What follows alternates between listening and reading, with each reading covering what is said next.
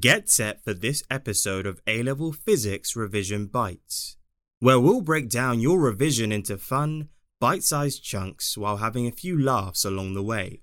For more in depth online learning, head on over to snaprevise.co.uk and see how our intelligent platform can transform your revision and help you score better grades with less stress.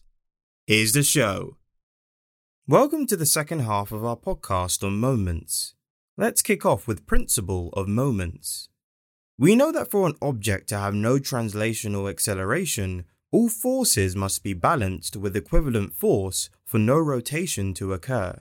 All moments must balance, i.e., all the clockwise and anti-clockwise moments must cancel each other out. We can write this up as a principle of moments i.e., for an object to be in equilibrium, the sum of clockwise moments about any point must be equal to the sum of anticlockwise moments about that point. We can use the principle of moments to find unknown quantities in situations where forces have no overall turning effect. Now let's move on from football to fishing. Fishing, as you know, has a lot of equipment that goes with it, like nets and boots and tea making equipment. One key bit of equipment is the fishing rod. You might have the most up to date set of waders, a hand warmer, and a nice camouflage hat, but you aren't going to get many fish without a rod. Okay, so if you're a fisherman, how do you go about finding the center of mass for an irregular rod? This is important, not just because other fishermen might look down at you, but some fish are quite mean too. Pike can be quite sarcastic, and it goes without saying carp may do some carping. The name is a dead giveaway. We can find the center of mass of a rod with non uniform density or an irregular shape by balancing a known mass about the pivot and using the principle of moments. Here's a worked example. A 10 kilogram fishing rod, heavy I know, but it won't snap, is balanced with the support at the center and a 2 kilogram mass at a point 4 meters from the center. How far is the center of mass from the center of the rod if the rod is not turning? Our solution is to draw a free body force diagram for the rod. Our rod is balanced at the center on a rod rest. So we draw up an arrow marked R, going through the rest and through the center of the rod. Add some ducks and a few reeds in the background if you want. We then make a careful choice about where to take moments about. Here we take moments about the center so we can neglect anything to do with R. Next, we take clockwise moments about the center of the rod in terms of the unknown distance, x. So, mc for clockwise moments equals fx, which equals 10 kilos multiplied by g newton kilos to the power minus 1 multiplied by xm, which equals 10 xg newton meters. Then, just like in our example in the first podcast, we write the principle of moments. For no rotation, clockwise moments equal anti-clockwise moments. So, mc equals ma. Therefore, 10xg equals 8g. Finally, we rearrange the expression to find x. 10x equals 8, which logically implies that x equals 0.8 m. Our next section is on couples. Podcast fans know how much we enjoy Love Island, but in this case, it's nothing to do with that.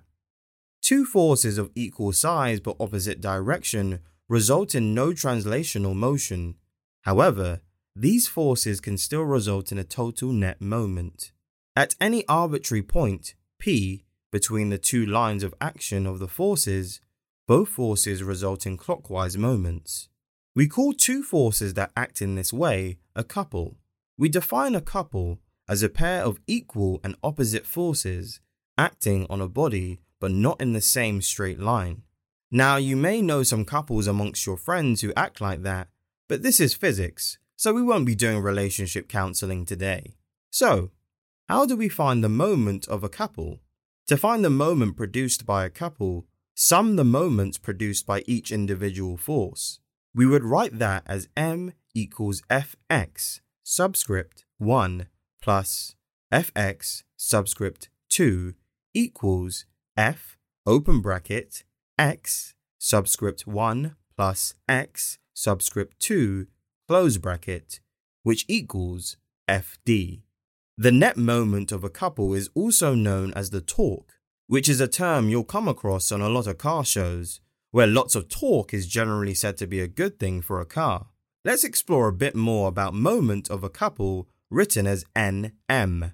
M equals FD, where F is the magnitude of each force in the couple, N, and D is perpendicular distance between the lines of action of the forces, M.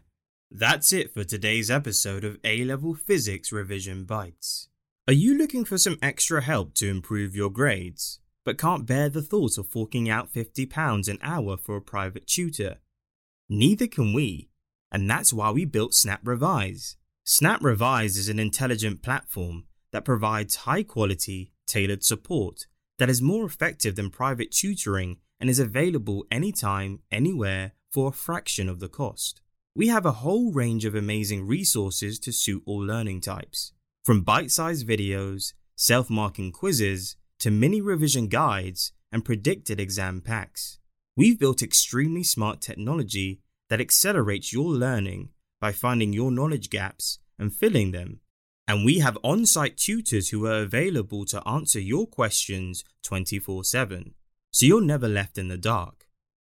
Head on over to snaprevise.co.uk or download our app and get your free trial now. Also, don't forget to subscribe to the show so you can get the latest podcasts as soon as they come out. And while you're at it, leave us a review and give us a rating so we can keep bringing you as many free, high quality podcasts as possible. See you next time.